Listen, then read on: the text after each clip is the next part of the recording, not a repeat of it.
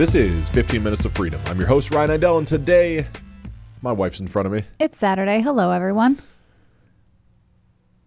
What's up, girl? How you doing? I'm straight today. I'm what are we good. talking about today? What's a I don't. It's a I don't know anything. I know. Go figure. in this particular situation, right, you, you hop in and don't really know what's coming up most of the time. Never. Last week's episode, you did. You actually came up with the idea of the bathroom floor conversations mid bathroom floor. Yes. So it was beautiful. Yeah, I just thought it was nice to share uh, something connective to do with your partner, like coffee enemas. Uh, with no question. Which then led me into our conversation today. In typical Ryan Lindsay fashion, I sat here beforehand, so did you. We asked Kurt if he had anything. He said no. And I realized we left out some things that will be massively beneficial for you as you're listening to from last week's episode. Right? I know you're still confused. I'm still confused. So there's a point in last week's episode.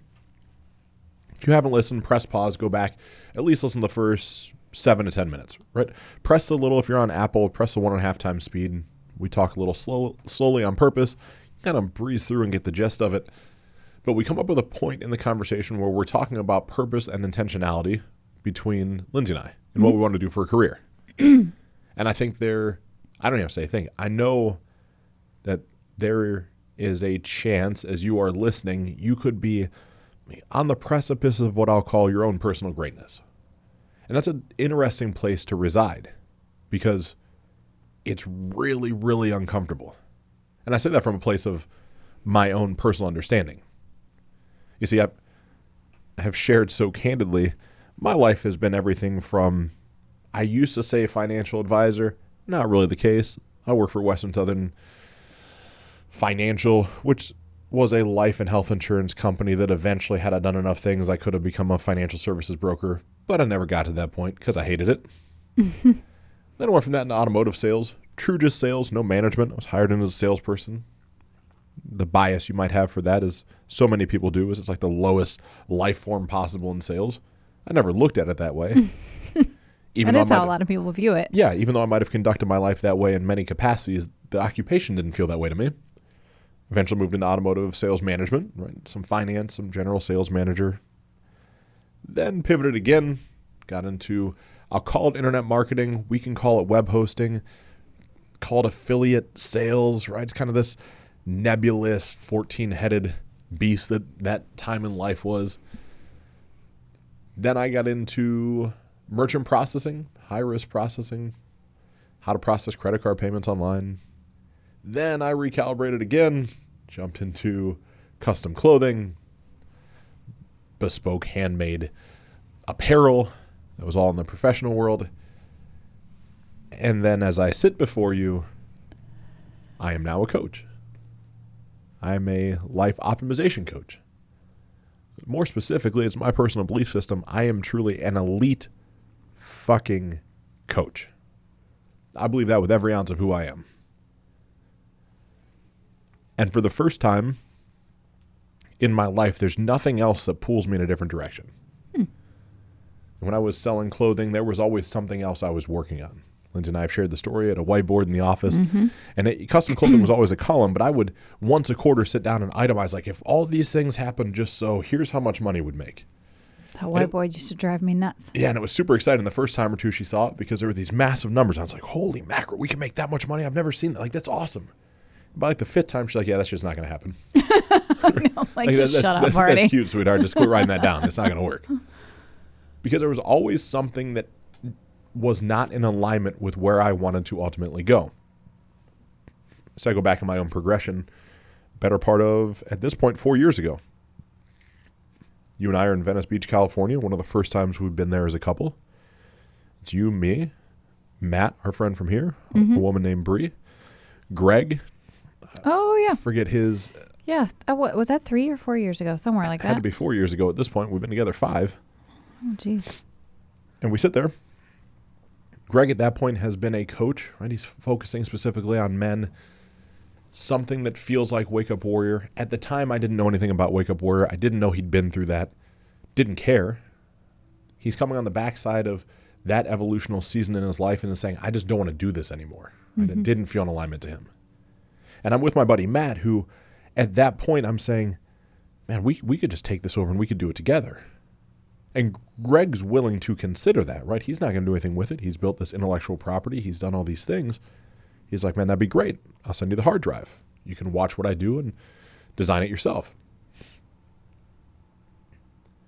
Even at that point in my life, as I was starting it on the personal development path, me like consuming. That was the weekend we bought the Muse. It was because Greg had the first one. Yep. I'd never used one before. Yep, we Greg used it at the house and we were both like, this is awesome. And we ordered it like that day. Yep. Yep.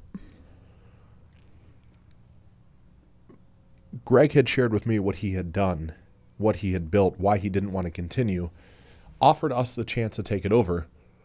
I bring Matt into the conversation because I am lying to myself saying I don't want to be in the front. Like just completely lying. Like Matt, like I'll just do all the marketing and all the stuff behind the scenes. You be the guy in the front and I'll just kind of do the stuff. See, and I, when you said that to me, I was like, that's silly. You need to be in the front because that's just who you are. But I always saw that in you before you did. 100% true. At that point, I was so petrified and was running from who I really was, there was no way for me to conceptualize being in the front. Right? I was afraid that if I was in the front, you would find out that I had been broke. Right. You would find out that I had lied and been unfaithful. You would find out all the stuff that you now know from my mouth to your ears. And so the story I told myself in that moment was I can't actually be the person I want to be. I need someone else to be that person, and I can live vicariously through them by being associated. I map out the event. I still have binders, right? I shared this after our event that I had here that was just my event that I actually had written down and mapped out all the things. I mean, I know that you don't listen to every episode. Lord knows you're my wife. You know what goes on. You don't need to. Mm-hmm. But it was going to be go out to Elite FTS in London. It was going to be mm-hmm. stop at the graveyard on the way remember all of home. it. It was Yep. going to be all these things. Like I had this stuff mapped out. And I saw that. It's like, man, this is wild. Fast forward three years, and this is life. Like I didn't need Matt. And not that Matt is inherently bad or anything to do with Matt. It was the fact that I finally stepped up and owned who I wanted to be. And then I put in consistent work all the way around it to grow that version of myself. Mm-hmm. I'm not the same version of a coach as I was 12 months ago, or six months ago, or 18 months ago, because I don't believe coaching and the practice of what I do is a linear equation. I believe is exponential. I share all this to set up a framework that as Lindsay and I are sitting at the table, now two Sundays ago, we're having a conversation about production. And do not feel like for one moment in your life you are the only one that sits back sometimes and says, Man, how am I ever going to pull all this stuff off? Because as I look at our life, yesterday was just one of those days where everything felt heavy. There was no reason for it. There was no triggering event. There was there was no anything. But it just kept weighing and weighing and weighing. It's like, okay, we have X number of clients, we have X number of dollars coming in, we have these plans for our future with a little bit of land, building a small house, and we have travel, and we have these things we want to do. Like, man, I, what happens? What happens if the wheels fall off the bus? What happens if you stop listening? What happens if I say something and you decide you'd never want to work with me or hear from me again? What happens if I can't get another client? What happens if all the money goes away? And every conversation of lack and fear that I've ever had with any client or myself in my own head is rushing in like a tidal wave that I just can't seem to f- seek shelter from. And I instantly knew it because he was, as we say, grumpopotamus, and he was short and he was silent. And I was like, "What is wrong with you? Your energy is funky." And it was. Like I, I own that. And so Gianna leaves because she goes to her father's on Sunday nights. And so we sit down and I'm sharing these talking points with Lindsay. Again, there's no logical reason for it, right? We go facts, feelings, focus, fruit. I'm in my feelings right now. The facts of life are wonderful. The feelings that I have are, oh shit, we're going to crash. No.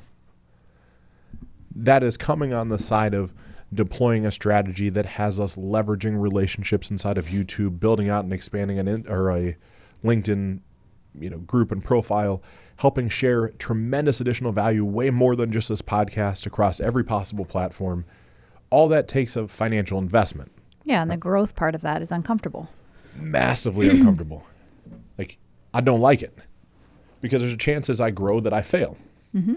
And in those moments, I'm letting my past failures, the last time I went out this far on a limb, dictate my future successes.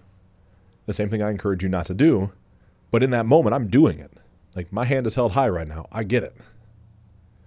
I'm sharing all this with, with Lindsay to let her know why I'm quiet and then to also talk about what she wants to do that sets her soul on fire.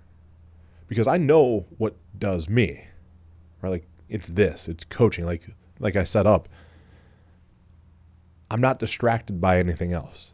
If if you were to call me and say, I got this fun, phenomenal, phenomenal idea. I've got this investment opportunity. I just need you to help me run this thing or set up this thing or market this product, or I would have to say no.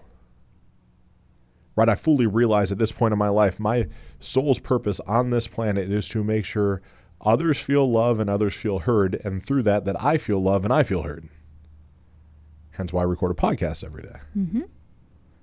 So if things don't align with that, it inherently is an automatic hell no. Right? Yes, life to me is a hell yes or hell no. That is an instant hell no. But everything trickles back into coaching. And it becomes difficult for me because I don't want to impress my will upon my wife. Like I can be strong and domineering, and not that she would ever do anything that you wouldn't do anything you don't want to do. Never have, never will. But we have you have these incredible skill sets. Right? These beautiful gifts that I could never have.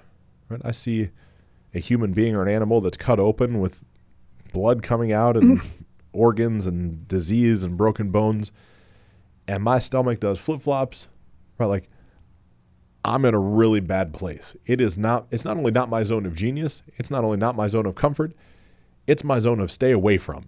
Right? I got to Yeah. I got to You're completely adverse to and all that stuff. Oh, it's atrocious. But it's something that you have a natural talent and aptitude for, as well as a tremendous amount of joy that you have found in your life up to a certain point in creating that. Mhm. And I know that on one side, right? I fully know that. I know there's a part of you, a really incredible part, that the whole physiology of who you are changes when you're around horses. Mm-hmm. And I've seen it.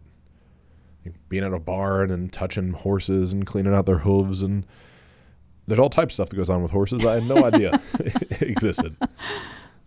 Did you know if you have a male horse, you got to clean out its penis sheath. You got to Yes. like pull some skin back and clean it out and It's totally normal in the horse world. Like I, I, I waited till we were at the show this last time, and I cleaned his sheath because it's chilly right now. Well, it's it's nice today, but at the time of the show, about a month ago, it was cold outside, and I thought he would be much better suited to have a warm environment because it was an indoor show with warm water to clean his sheath, and people pass by, and it's just normal, you know.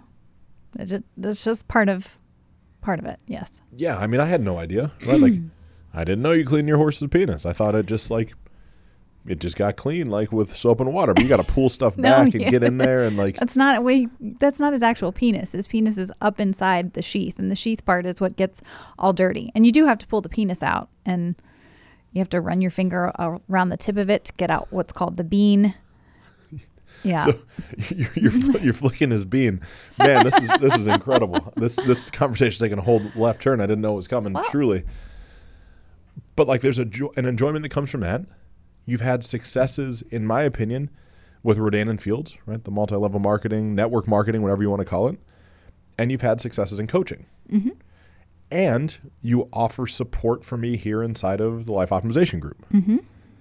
It's like all right if i if i look at this objectively not from the lens of your husband but if we were in a coaching setting together i would say at some point from my own perception of reality you got to figure out one thing to go all in on right like it's very tough to serve two masters even if those two masters are coaching and helping me grow my coaching business that's really difficult sure.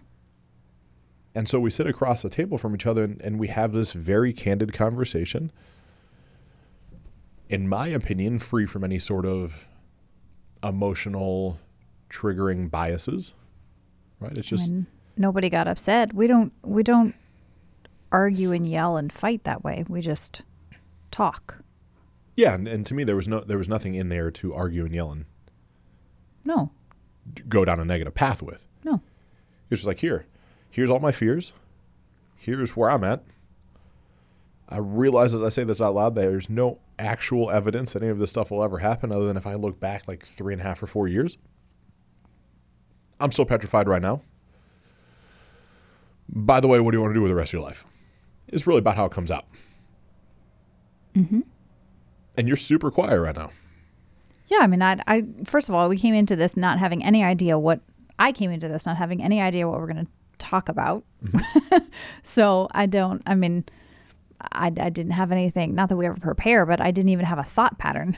So I'm just kind of hearing as everybody else is hearing live time on what's going on, and so now you're asking me to respond. I just have to take a moment to think. Yes, I, I have. I am a multifaceted person as far as things that I like to do. I believe I said this in last week's episode.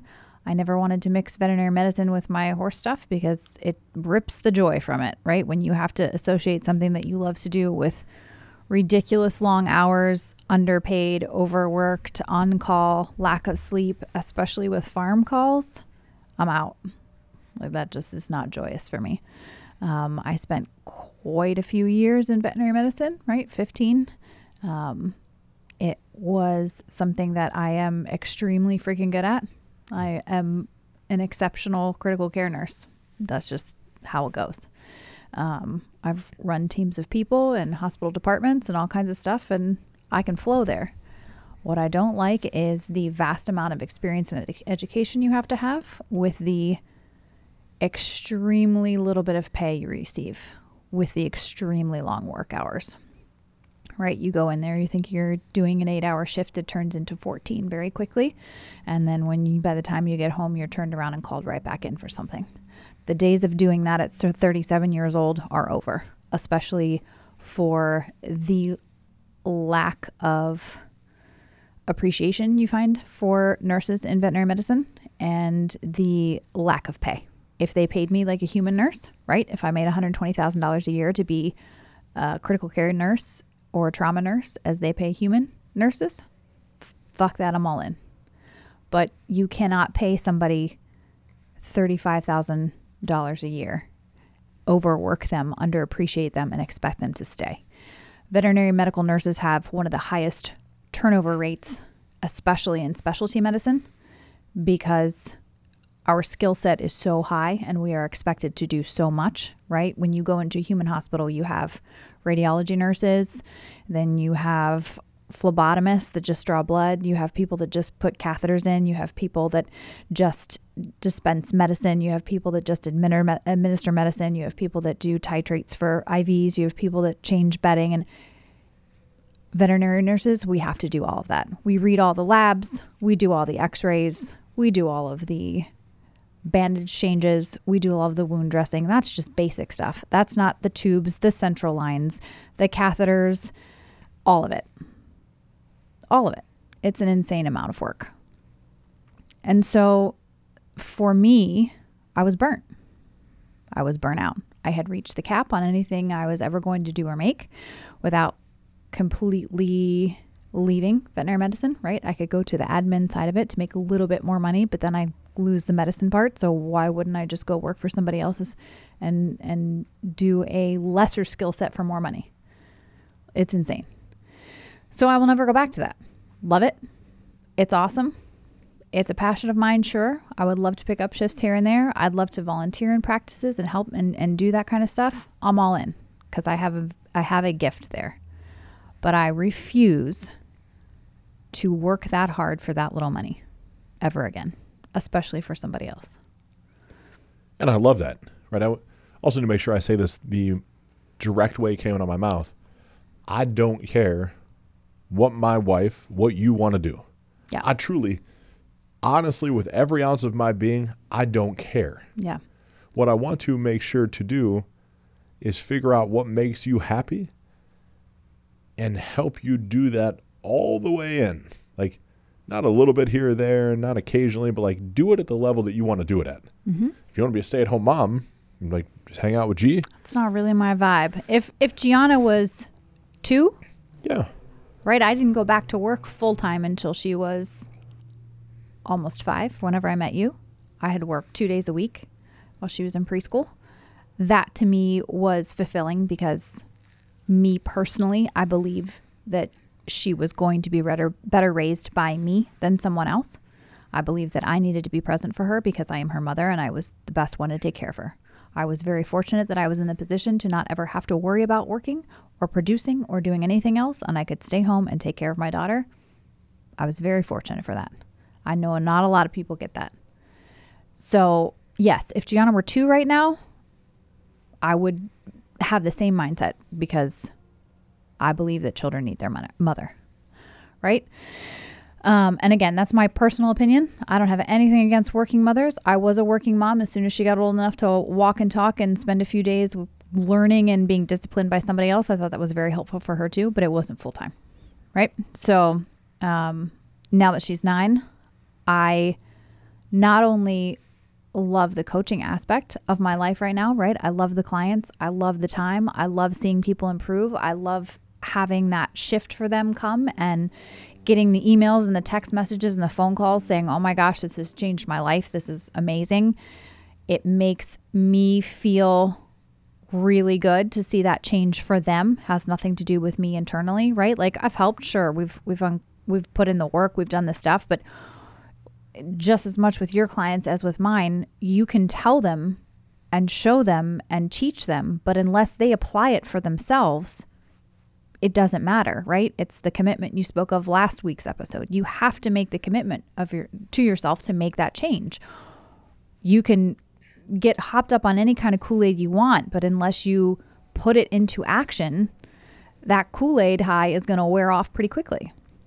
So I enjoy seeing people through that process. This part of my life also allows me to still be present fully as a mother. I, you know, Gianna is in aftercare, which I never wanted her to be in, but schedules is just schedules, right? she's not there very long. I'm pretty much there to get her within a half an hour after school is leaving. And I'm able to take her to all of her activities and her extracurriculars and play dates and groups and camps or whatever else she might need. I had a mother that was present for all of those things and was home after school when we were home. And I want the same thing for my daughter. I don't want her to be with a sitter until 6:30 or 7 o'clock. That's just my personal preference. So, not only do I find it extremely rewarding to coach people and help them and watch them grow, but then I also get that caveat of I can still be a fully present mother and Gianna is given the best part of me that I can give her. Yeah, absolutely. Like I said, so much of this conversation, I, I want to make sure that we figure out how to frame this, that as you're listening, you get it. It started with me feeling lack and nervous it then spun into my production. It then spun into how can I make sure that Lindsay's producing and feels good about what she's doing. Because if I go back in my life, like selling cars, I love selling cars. Mm-hmm. I love it so much. Like I would sit in front of you right now and say, like, we should go sell cars, and I would mean it. Like, it's not my let style. it, let us Yeah. go. I would try to convince you. I learned more in that period of my life about sales and salesmanship and the right and wrong way to do things and how to sh- just structure negotiations. I think if you were in sales, you should almost be required to spend two to three years in an automotive dealership having to prove out you can become a lead at that because Yeah, that craft is major. I'm I'm super impressed every time I see you do that. yeah it's it's, uh, it's a different skill set but i share that because i know i have tons of bias so that's where it gets tough from where i sit is i have you that has a multitude of different facets of genius. Mm-hmm. I believe we all do. Like, like, okay, I'm good at sales. Okay, I'm pretty good at numbers. I'm a lead at coaching. I can go all these different paths, but it's taken me like literally trying all these different paths to realize no, no, no. Like I am on the path. Like not the temporary path, not a little bit of a path. But I want to make sure that it's so easy for me to get hyped up and be like, no, no, no, no, no. You should keep coaching people. Like you should go get more clients. You should go do Yeah. this because I find such enjoyment out of it that it's it's tough because I know that about myself. Yeah, but you know, it's the same. Uh, in all honesty, to be very bold with you, this shit irritates me to no end because we continue to have the same conversation just on your end. It has nothing to do with me. It's your constant insecurity that you're pushing me to do something that I don't want to do, and you're not listening to me when I tell you this is exactly what I want to do. And you should know me well enough after five years to know that if I say I don't want to do something, I won't fucking do it.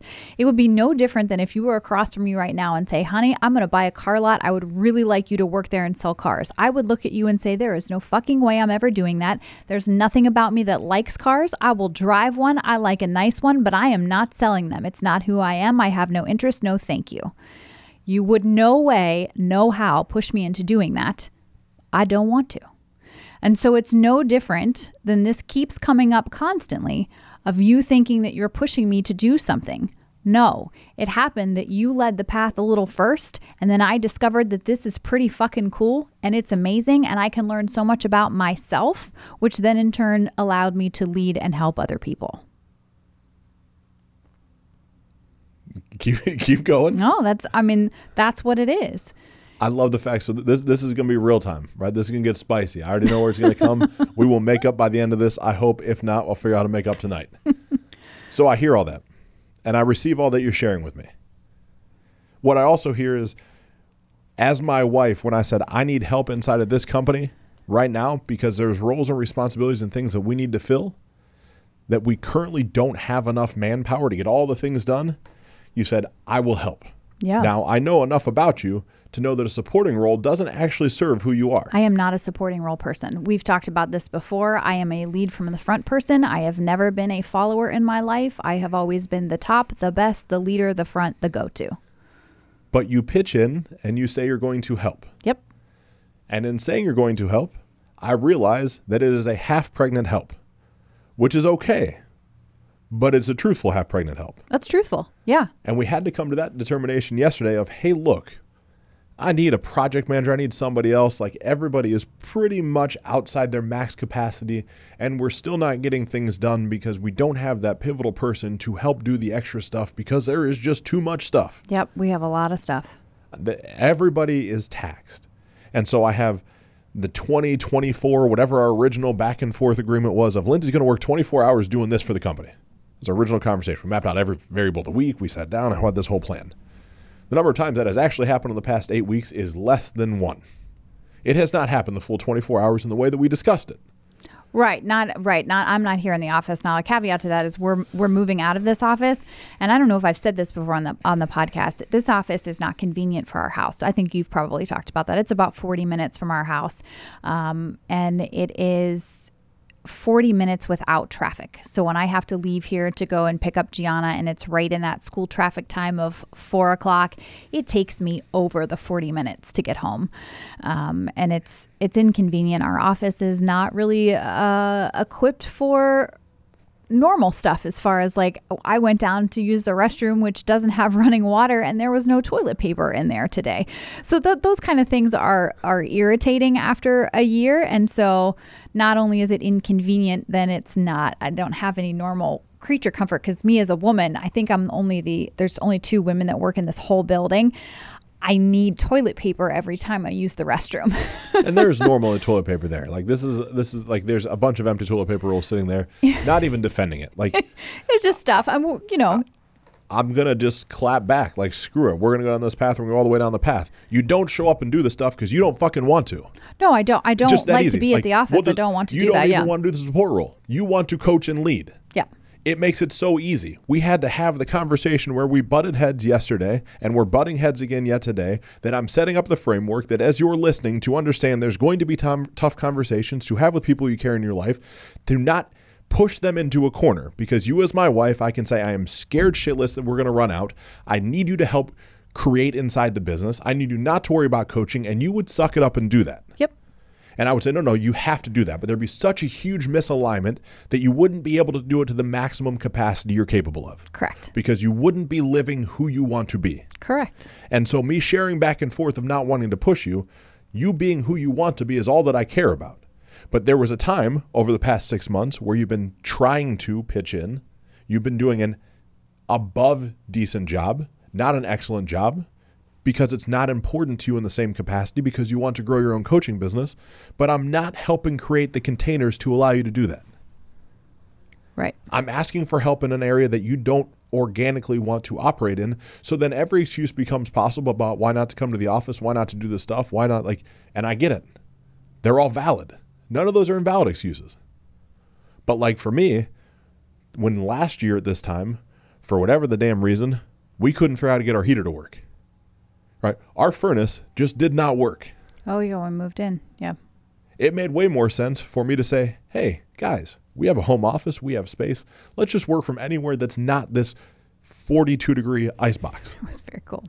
But yet, I still drove 40 minutes to come sit in the 40 degree ice box because this is my shit. Right. This does fire me up. This, like, I don't care. I will stay later. I will work harder because I love every minute of this. Mm-hmm. All I wanted you to do, and all I want you to do, is have that same fire and passion for whatever the hell it is you want to do, and then live that way all the time. Yep. And asking you to do shit inside the office, administrative stuff, send out emails, follow up, book podcasts, guests, do that stuff, is not that. No, I'm not a, a secretarial role at all. It doesn't fit me. And so you might get frustrated about me tiptoeing and tap dancing around and saying, well, but let's be real. In the past four months, you said, well, maybe I'll just go back to do vet med. I miss it. Under the influence of your mother and your family and considering it because you like it. And when you were going back and forth all the time, when Zeus had cancer and you were in your old environment, there was parts of you that missed that every time you came home. Oh, sure. And I just stated earlier, like it's it's I freaking love it, but I will never go back to it because the hours are atrocious and the pay is atrocious. And I love all that, but when the words that come out of your mouth are I'm considering about going back to that environment, all I have to go off of are the words that come out of your mouth. Sure, but we've had that conversation multitude of times, especially when I quit on why I was quitting. Absolutely. But now we have clarity, right? We have a conflict conversation that I have to share my insecurities, which I own. I don't claim to be perfect on this side of the table. No, yeah. I'm still being coached. I'm still being mentored. I'm still working through things. There are times where I literally feel like the world is caving in. Like I'm going to wake up one day and everything is going to be gone. Yeah. Everybody feels that way. I certainly do. But I fight through it. And then with you, sure, I look at the facts of you not really excelling as I have seen you excel in everything else, right? You've excelled as a nurse. To me, you excelled in Rodan and Fields, and you have excelled as a coach.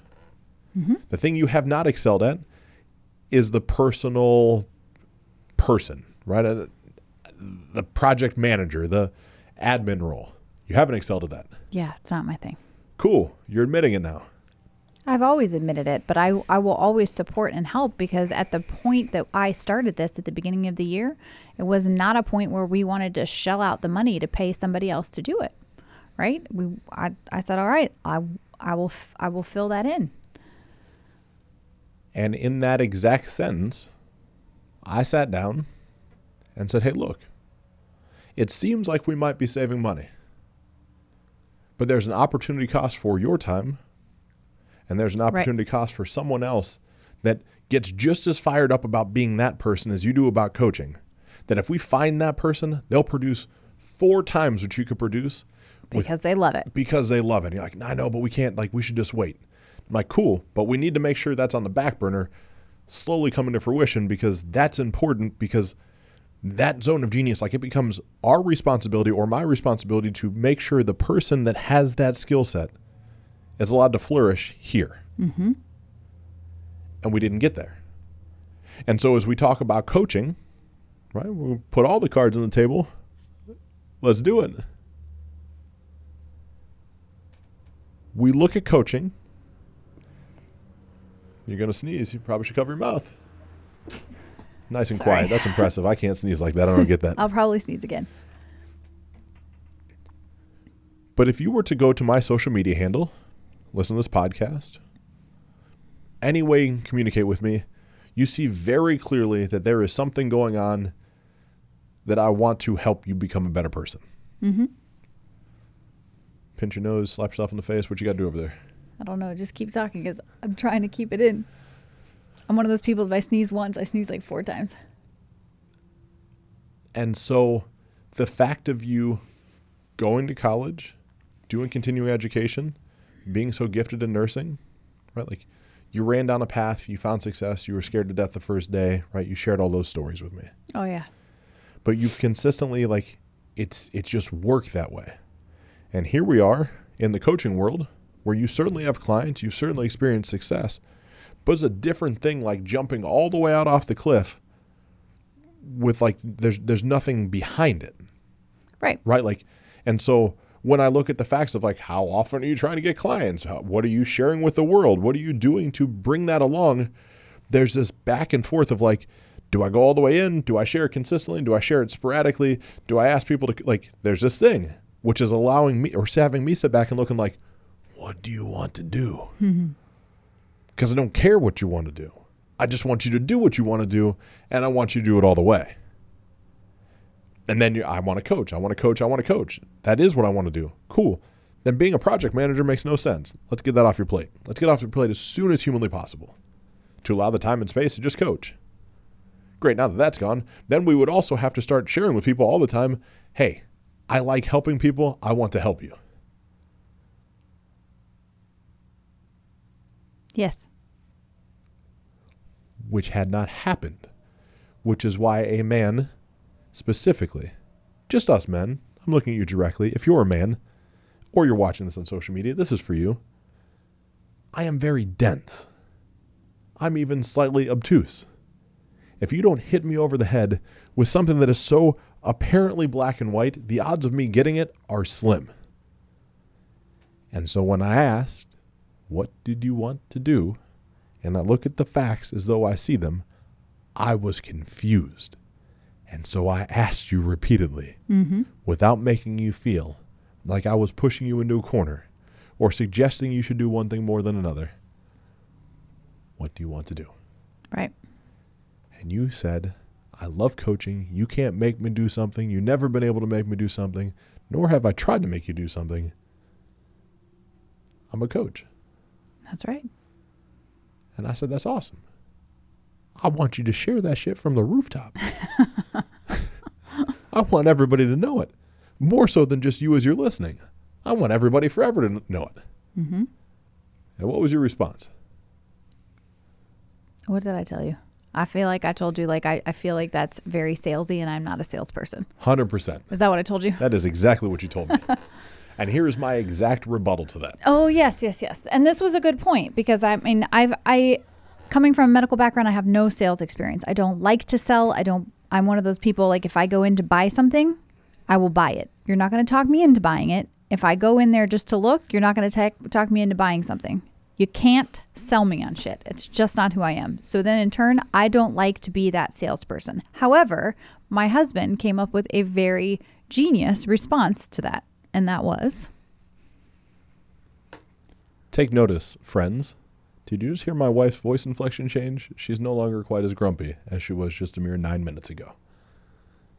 Because now I'm back in my genius zone. And she's slightly excited by it because I know her very well.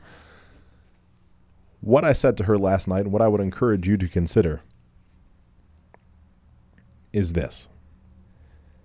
If you have consumed this show, if you have followed me on social media, if you have spent your time, energy, and effort to email me, to direct message me, or to eventually end up in a conversation with me,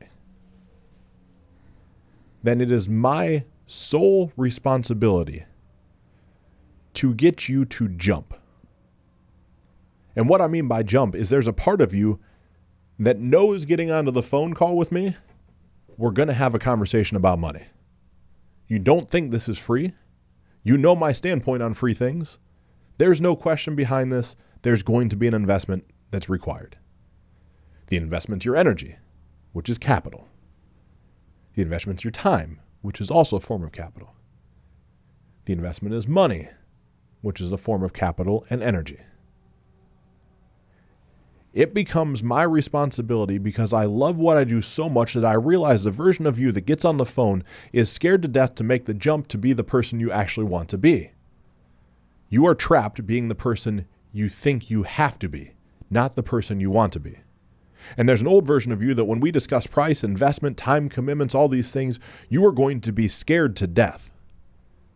To pull out your credit card and read those numbers off or pay a link while I'm on the phone, you are like, oh my God, I don't have this money. I can't invest in this. I, every story you've ever told yourself will come to fruition. It doesn't matter if that's a $20 micro commitment for a 10 day training or a $100,000 commitment for a year of training. It doesn't matter what the number is.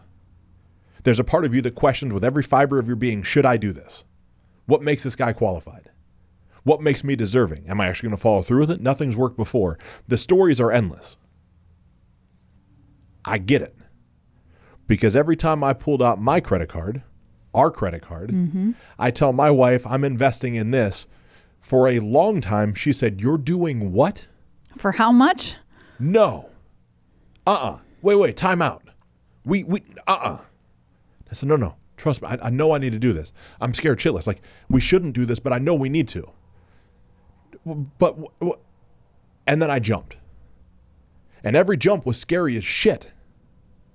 Every investment was like, I don't know how we're going to pull this off. Mm-hmm.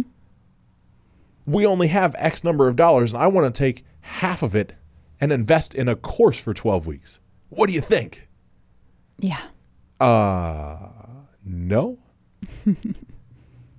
But what has happened every time is that I've progressed my skill set, and once I get past the sense of being nervous, it forces me to go all in on my commitment, which forces my expansion, which forces a better and different version of myself. And so from that place, when you hop on the phone with me, it is my right. It is my obligation to get you to move from where you're at to consider the possibility of jumping into where you want to be.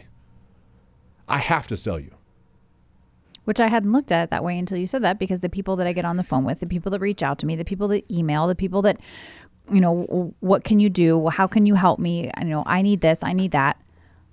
I didn't think of it in that framework, right? That they've taken the time and the energy to reach out to me, to get on the phone with me, and then, then start coaching with me.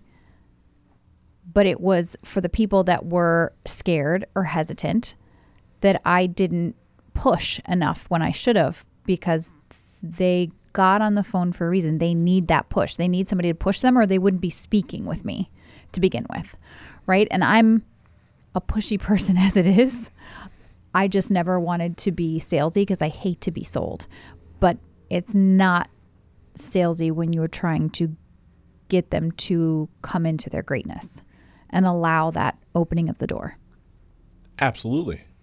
If you ever decide to hop on a phone call with me, I'm not going to sell you into anything. No, yeah. I'm going to talk about exactly where you're at. I'm going to talk about exactly where you want to get to. I'm going to talk about if I can do what you are asking me to do. If the answer is yes, I expect you to make a decision. Is it hell yes or is it hell no? Yep.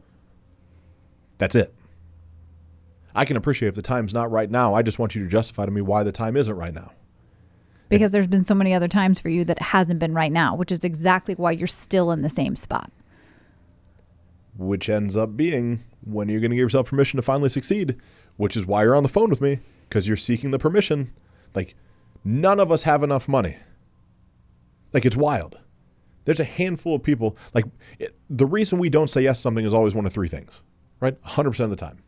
You don't believe in the product, you don't believe in the person, or you don't believe in the money. Mm-hmm. My track record shows that I am very, very good at this. I can send you endless numbers of testimonials from endless numbers of people, from endless numbers of walks of life and countries and continents. I know I'm good at this. If you don't like me, you shouldn't have called me to start with. I have to assume you like me. It's a safe assumption, or at least tolerate me. The last part is the money. So all we have to do is figure out a way to fit it into your budget, whatever that budget is, over what period of time, and what level of investment you feel comfortable with, and then I backfill in a product or service or my own time, which is the one variable that you can't ultimately buy, to make it work to get you from where you're at to where you want to go. Which, when I share that with you, it's like there's this light bulb that goes off because I don't look at that as selling. I'm not act. I'm not like going out to someone in downtown Columbus, right. pulling them into a coffee shop, saying, "Hey, I got this great opportunity for you. I got this thing. Like I got some I got I got this thing I got to show you. And that just instantly makes an eye roll for me. I hate that stuff. Like that's not what this is, and that's not what it will ever be. Even as I start deploying marketing strategies inside of YouTube, LinkedIn, Facebook, Instagram, name somewhere. Right. It's because the message has to get out to the masses because there are so many people who are stuck and stagnant. I was literally having this conversation yesterday at brunch about somebody that I've known for a very long time. And this person is exactly the same human being as when I met them 15 years ago. It's sad. They have not evolved as a human in their thinking, in their processing, in their emotional state, nothing.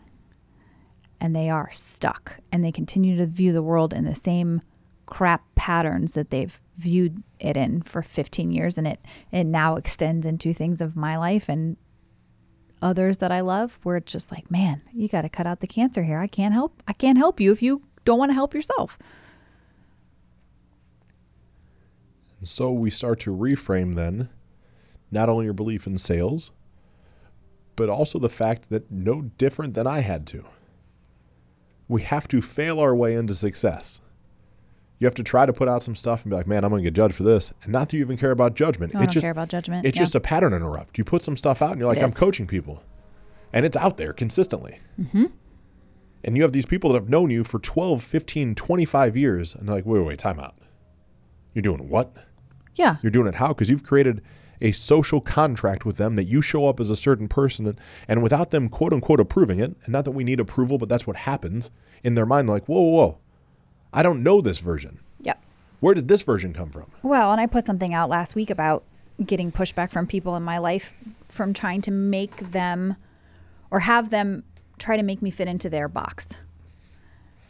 Right? The the the version of the box that they see me in, if I start to break down that box, build different rooms, I want a box with a view, I want a box that's bigger, I don't want a fucking box at all, that they're looking at me like, "Wait a minute. No, no, no. Th- This is your box. Go go ahead and sit back down in your box."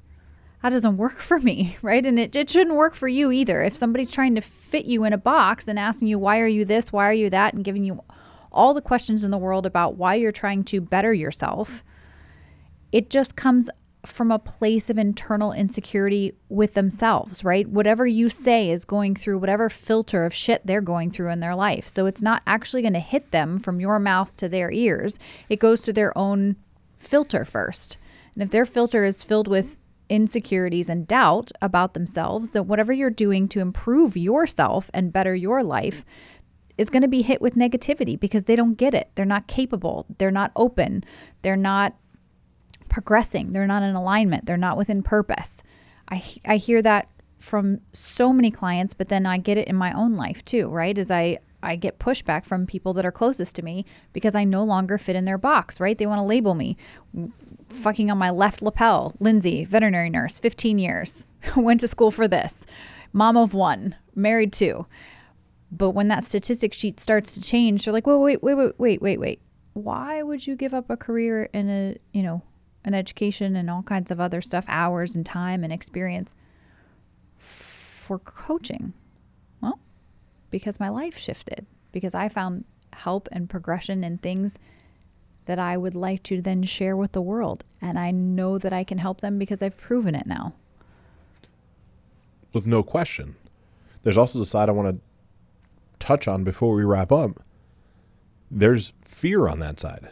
Oh, yeah. right? Like the fear of failure, the fear of rejection doesn't just come from our family and it doesn't come like we're not impervious to that. Right? There's this thought that I brought up to you yesterday. You start to post, you start to share, you start to launch your podcast, you start to do all these things. Eventually say, hey, by the way, I, I have a, a couple spots for some more clients. Mm-hmm. And no one raises their hand. And you're like, wait, wait, wait. Why, why did nobody, like, I don't get it. Like, does that mean I'm, what, what does that mean? Right. Everybody has that. And right. then- Everybody has that fear that they're going to put something out there and it's going to be met with crickets. and then you do it again and it's met with crickets and then you do it a third time and one person raises their hand and then they are timid and they can't jump in and you're like i can't do this nobody cares and that's that's that thing like where in most people's lives when you take the quote unquote safe route right you go to college you get the degree you come out you find a job, you progress through the job. Right, sure, you might feel that as you're going on interviews, but once you land a job, you're kind of like set. Right? You you've kind of as long as you don't mess up horribly, admittedly, right? Or there's corporate downsizing, things above your control. As long as you're pushing pretty hard, you're pretty much set. When you go out on your own, you're always in this thing of like, I'm not going to be able to produce. Mm-hmm. People, it's going to be crickets. People aren't going to listen. And that's been a big mindset change for me because I have never been in the entrepreneurial space until I met you. Mm-hmm. Which is the big thing from, to me, our conversation was that thing of, look, I might not be able to drum up the additional eight clients I can take on right now. Like, because I'm going to free up the time from being, you know, project manager. I really do have time for six to eight more clients. Mm-hmm. That's not going to happen instantaneously. And I said, well, time out. Yeah, that's what I said to you. Right. Yeah. I yeah. Said, well, if, I, if I step back from the role of project manager, I can take on more clients then at that point, and then what happens if uh, they just don't show up? And I said, well, we would have no way to know that because we haven't tried that yet. So you're the same doubt that I have that magically the wheels are going to fall off the bus one day and we're going to be eating ramen noodles in our front yard is literally the same thing that you're feeling in the moment of like, well, what if I can't get? There's no facts behind that. There's just the thought of like false that, evidence appearing real. People that could happen. Yep. And so that was the segue conversation that led us into our coffee enemas together. was just that. But it, I we I had to share that right. No, Even today, fine. it gets you spicy, it gets you feisty about like the madness of not wanting to push you into a box or whatever the hell that I said. My friends, as you're listening right now,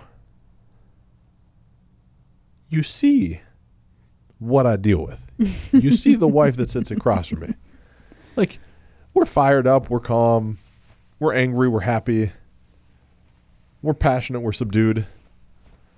We got all types of stuff going on. Yeah, it's the Italian ebb and flow. And your aunt is staying with us right now. Yeah, Aunt Flo's here. Which is a whole nother variable. Side note, we're in Rythmia as you listen to this. There's yes. a piece and part that goes into that sort of journey that says you cannot be on your menstrual cycle. Yes.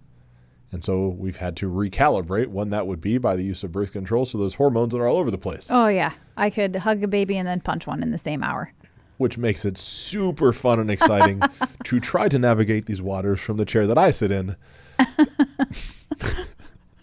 but it also goes to show like we've we've harped on communication and relationships so much throughout our history together of this podcast that it truly is the backbone of relationships is open honest direct but kind communication because we a lot of couples these kind of subjects would turn into major fights major yeah and when we like what i call like you're you're mining for gold right we've got little sifters in our hand i don't know what mm-hmm. they're called and we've got some dirt in it we're shaking it back and forth all we care about is the stuff that's left at the end the stuff that's left at the end of every conversation about this is I want both of us to be happy. I want both of us to be fulfilled. Yes. I want to produce at a level that gives us a life that I want us to produce at a level that gives us a life that we both want. The life that we both want, do we agree on what that could look like? Yes or no? If we agree with it, if we both do X, Y, and Z, here's how quick we get there. If we don't both do X, Y, Z, and Z, here's how long it takes us to get there. Here's the facts. Right. What do you want to do? Right. Right. Like that's it. Like I said over and over again. You could have said yesterday, I want to be a stay at home mom. I would have been elated. That's not who I am. I like I like to contribute and and and work and do something, even if that was hanging out at the barn and riding some horses and and getting paid for each horse I ride. I would have to work for something. That's just how I am built. Like I said previously, if we had babies, I would not work. And it's really just that easy. Yep. I shared the stuff about you being a stay-at-home mom because then I wouldn't have to get in trouble for not keeping the stuff clean because I would have just said that's. that's he's you. like he's like praying that one day I'm gonna say, yeah, you know, I'm just not ever gonna work. I mean, I'm I'm able-minded and able-bodied, but I just feel like I'm gonna stay home and and chill. He's he's hoping I will say that so that then he can say, well, you know, I'm gonna produce all the money, so that just means that I don't have to do any laundry or put away any dishes, right? I don't have to sweep the floors or vacuum or do yard work, right? I'll just I'll just come home and it'll be done because you're not doing anything else. That is 100% truth, with no question. but it's also not going to happen. So nope, there's not that. who I am. I hope it is my sincerest hope that in the feistiness and spiciness of our conversation today, you have taken away a pearl of wisdom or two, whether it be about communication, whether it be about tough conversations, whether it being about finding what actually makes you happy and just doing that, or springing conversations on your partner that they have no idea where it's coming to the mm. point that they feel backed into a corner and then lash at you like a tiger and then laugh at the end because they're on their period. It doesn't matter which way you take this conversation. Just take one of them and run with it because when you do that, you'll be able to Get shit done.